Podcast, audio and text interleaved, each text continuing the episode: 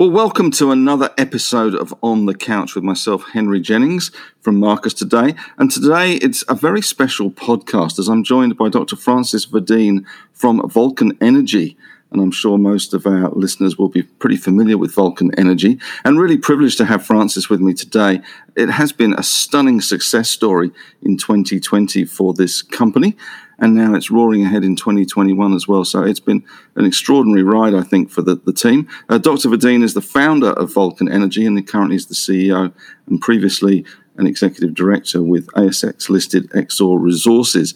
And he's got a PhD in exploration geology and an MBA in renewable energy. So very well credentialed to take this company forward and uh, knows some of my old stomping grounds in Kent in the UK. So that's always good to know. So welcome, uh, Francis. Really happy to have you on board today. It's fantastic to uh, to get your time to talk to us. It's um, it's going to be great, I'm sure. Thanks, thanks very much, and thanks uh, thanks for your time and thanks for having me on. Uh, it's a pleasure. Now, just before we kick off, I must put in the uh, the general advice disclaimer. So all the information contained in this podcast is a general advice nature only. So please do your own research, contact your own financial advisor regarding any of the thoughts, ideas, or insights in this presentation. So just remember, general advice only. So, first of all, Francis, congratulations on an amazing uh, success story so far. Uh, obviously, plenty more to come, I would imagine.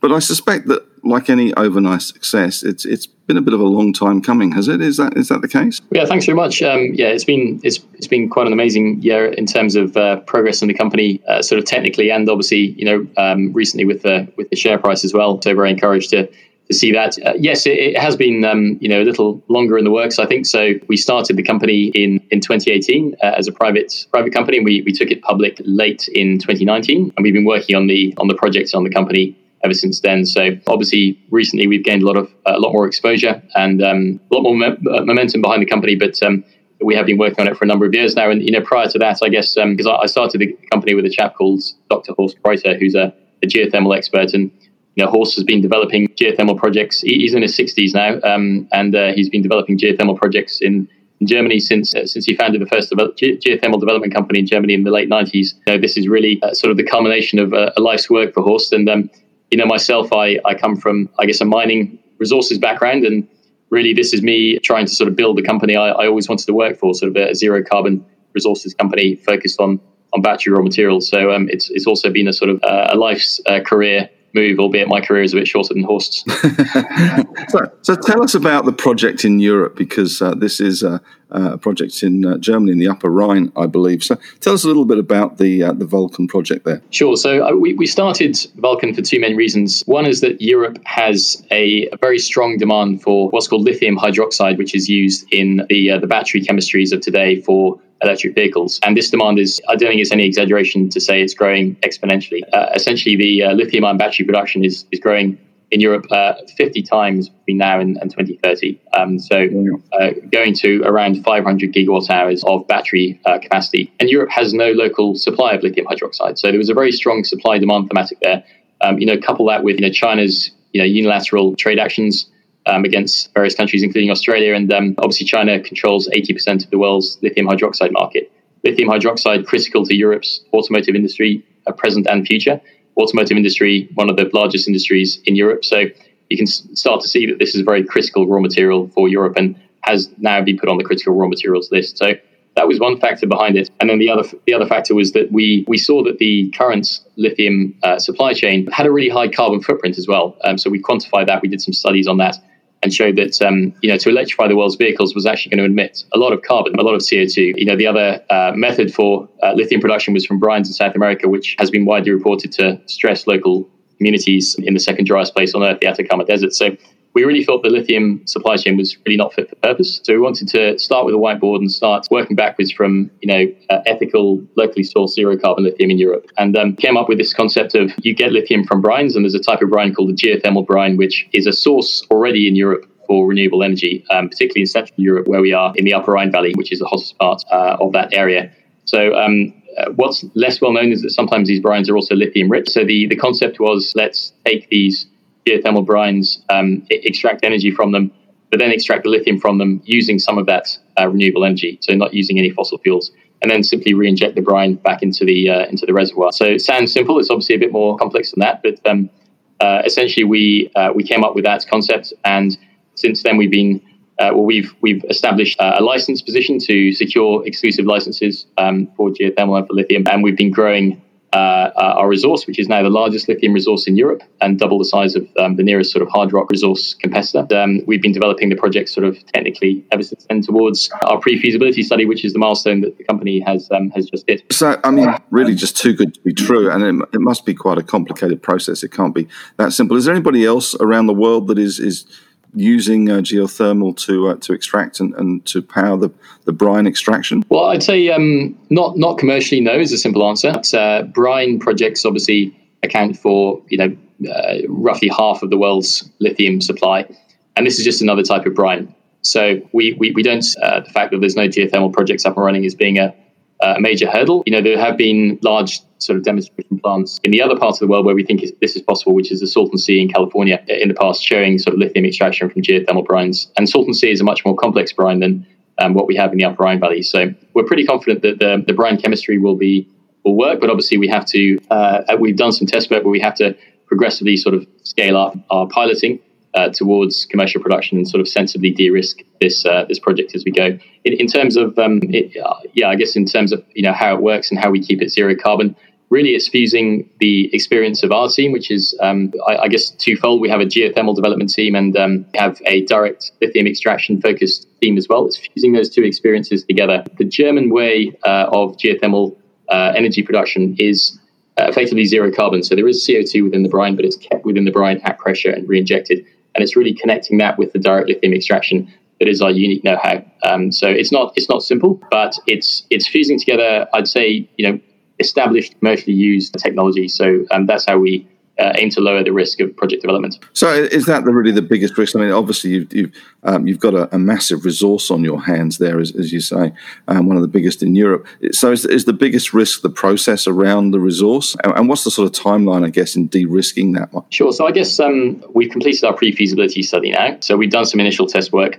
The next stage is um, known as the definitive feasibility study, also known as the bankable feasibility study um, really to take this project to the point where you know we can take this study to the bank and, and fund the project, uh, senior debt or green bonds or, or, or, equity or a combination of, of the above. Essentially, it's um, uh, it's a process of of scaling up um, and de-risking uh, uh, de-risking that um, that technology.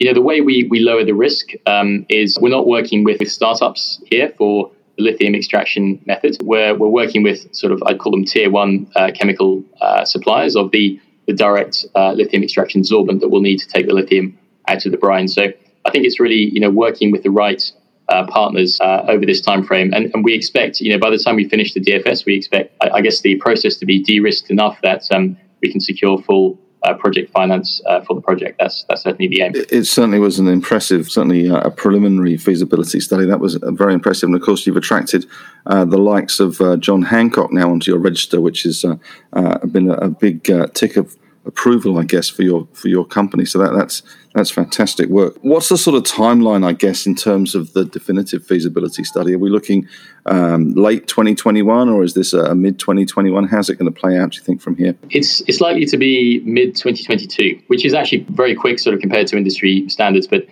yeah, roughly 18 months. We, we will obviously we always push pretty hard, and we'll try and get it done. Um, before that, but um, I, I, think if we get to that point, it will it will still be quite a sort of a um, impressive timeline of, of project development. So our, our current guidance would be uh, mid uh, mid 2022, so 18 months from that. So um, looking at uh, the PFS, I mean, you're obviously looking at some uh, some some relatively big capex down the track, depending on how you phase the project, whether you go phase one, phase two, or, the whole thing in one big dollop. Is that a daunting prospect, is, or is that something that you think is going to be, depending, of course, on how the DFS goes, relatively easy given the appetite, I guess, for uh, for lithium hydroxide in Europe and, and the backing that you have from uh, European uh, authorities, I guess, in this project? Well, I think um, I, I, don't think we find it daunting. I mean, if you at first glance, you know, the capex does look high. That you know, there's no uh, getting around that. But um, I, I, think we should remember that we're building two businesses here. We're building a renewable energy business, which will take advantage of the feed-in tariff in Germany, fixed feed-in tariff for 20 years, um, essentially for the life of the geothermal project, which is you know one of the highest um, feed-in tariffs in the world uh, for geothermal, 25.2 euro cents per kilowatt hour for 20 years. So uh, you know that will um, that will help to uh, underpin the the economics, and you know that pays back a lot of the capital, and you know as a standalone business will make money um, on its own. So we are building two businesses here instead of just a lithium business or just a renewables business. So hard, hard to sort of pair apples with apples with peers. However, once we get into production, um, importantly, we will, if we're able to be close to our PFS numbers when we're in production, we should be the lowest cost uh, lithium operation in the world, and that's because we're we're treating a, a waste product from the geothermal plant. So there's no feedstock cost, and um, a large part of lithium production uh, for instance, in hard rock, is actually producing the, the mineral uh, feedstock for your process plant. We also have heat and electricity sort of readily available on tap. You know, we're not in the middle of the desert, so uh, you need heat to drive the direct lithium extraction process, and we have that conveyed from the plant. So that really drives the uh, the operating cost down further. So very low operating cost, which you know combined with that fixed feed-in tariff rate, um, really de-risks the project economics substantially. You know, you're insulated from any sort of lithium price shocks in the future if you're obviously the lowest cost or one of the lowest cost producers. So uh, we, we think it's you know eminently financeable from from that perspective. But then in in Europe, we've obviously been discussing with um, you know a number of institutions, both both public and private. Obviously, the European Investment Bank um, is linked to EIT Innoenergy, the EU group, which is backing us. So um, you know, having uh, I, I, guess having good um, good discussions at, at an EU level. But the the role of the EIB um, is really to step in if the um, if the private markets don't work. And obviously, we're speaking to the main development banks um, in in Europe as, as well. They're very positive towards this uh, project. Obviously, it fits with, with their mandates. Everyone's sort of linking themselves to the to the EU Green Deal, and um, you know we, we're we're linked to decarbonisation. We're linked to electrification of vehicles and and renewable energy generation. So um, we we tick a lot of boxes of the EU Green Deal, and I think that makes uh, funding a project in such a low interest environment in Europe funding pro- a project such as this um, probably not that hard hopefully it, it, it must be frustrating for someone that's uh, so heavily invested in, in the renewable energy business to be in australia in some respects because we, we do seem to lag a little bit in terms you know we've got europe embracing it uh, with with open arms we've now got the us with joe biden about to be uh, inaugurated today, and they're certainly pushing into it, which is again another positive, I guess, for the whole EV story. But Australia, we just seem to be lacking that catalyst, that impetus, and it, it must be a little bit frustrating for you. Is that is that the case? Um, a little bit, and obviously, I, I, live in Western Australia, which is uh, a resources state, and um, you know, let, us mm. say it has lagged somewhat in terms of um, uh, adopting sort of zero carbon targets, but. Um, I, I, and that's why I started Vulcan originally because there, there, really wasn't a company that I wanted to work for, so I, so I had to sort of go out and create one. But um, uh, the uh, I, I, think the um, certainly industry I think is really catching up and, and taking the lead. I think over uh, over governments, um, you know, certainly certainly federal governments. You know, we're seeing seeing movement with state governments now, uh, which which is positive.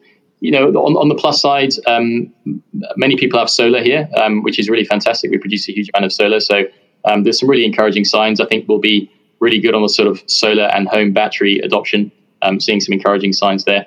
The, the, the frustrating part is is is um, is that we ha- haven't really got got much momentum on the electric vehicle side. I think that's very very disappointing um, compared to uh, other continents like Europe. You know, Germany, massive automotive market, over twenty percent uh, electric now. Norway, which is always the industry leader, over eighty percent now, and uh, Australia, I think, was still below a percent. So we've got some catching up to do, but um, there's there's certainly a lot of optimism. I think there's a lot of people who want to see change, so I think it's only a matter of time. Well, let's let's hope so. So so following on from this this PFS, and of course we've got the DFS coming uh, mid next year. Are we going to be looking for some offtake agreements in in the meantime, or any sort of uh, deals there? Is that something we can look forward to as the timeline goes forward? Sure. So um, before we complete our DFS, we would need to have some offtake agreements in place for you know the majority of our future production. I think we're looking at probably securing offtake for around 80% of future production, and then we'll leave about 20% free float for uh, for the spot market. For the energy side, we don't need offtake because under the uh, German renewable energy law, um, the grid has to buy the energy that we produce at that feed-in tariff rate. So uh, at least that's that's one less thing to do. But so certainly on the on the lithium side, yes, we will be looking at securing those offtakes, and um, we'll be advancing those discussions this year. But we, we have some very good people in our business development team. Um, Vincent Pedailles is a uh, is Europe based and um, is a lithium industry expert. And we have an ex Tesla director, uh, Jochen Rudat, um, who's assisting in uh, Vincent in sort of bridging the gap with the automotive industry. So we're, we're having chats with um, all of the uh, major players in the European automotive and battery markets. And um, I think uh, hopefully during the, the, course of the year we'll see some uh, some agreements come out of that. You guys have had a meteoric rise in terms of the share price.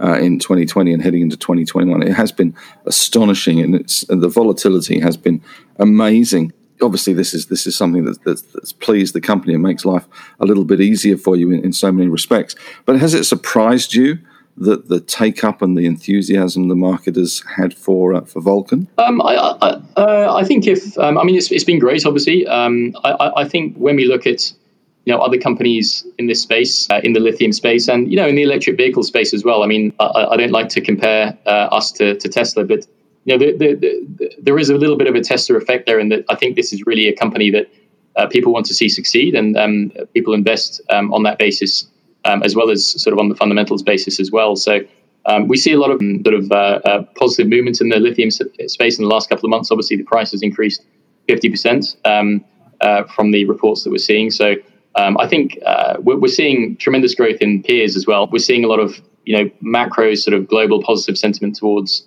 renewables, towards um, electric vehicles, and everything associated with that. So I don't think it's come as too much of a surprise. And we have been working, um, and you know, the team, our technical team, has been working incredibly hard to to uh, advance this project very, very quickly and really, you know, catch up and, and overtake um, some other projects that are uh, sort of currently in in development. So and I think they've been very successful at that. So um, I I, um, I think it's, not too much of a surprise, um, albeit it, yeah, it's always nice when it happens.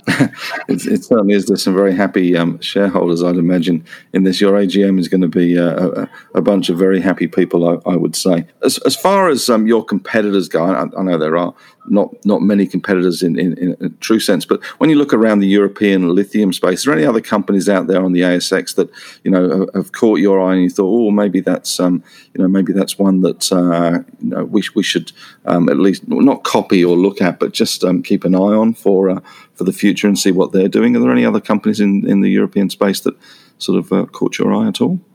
I, I think um, my my very diplomatic answer is I, I think uh, know we're all trying to do different things. So um, and I think you know quite frankly in the lithium space it's a very it's a very collaborative sector. So it's a very small industry um, still. Um, it will be a much larger industry very, very shortly, but it's a very small industry. Everyone everyone knows each other, and uh, the the numbers, the demand numbers in Europe, current and, and forecast, really are quite staggering. And I think um, you know in terms of uh, feeding that you know, plus 500 gigawatt hours of lithium ion battery cell capacity by 2030. Um, it's essentially 20 yeah, decent sized lithium chemicals projects in Europe, and there isn't one at the moment. So um, I think Europe needs all the lithium it can get, and uh, you know uh, uh, uh for that reason, obviously everyone's sort of wishing each other all the best with with getting into production as soon as possible. It's it's not a zero sum game.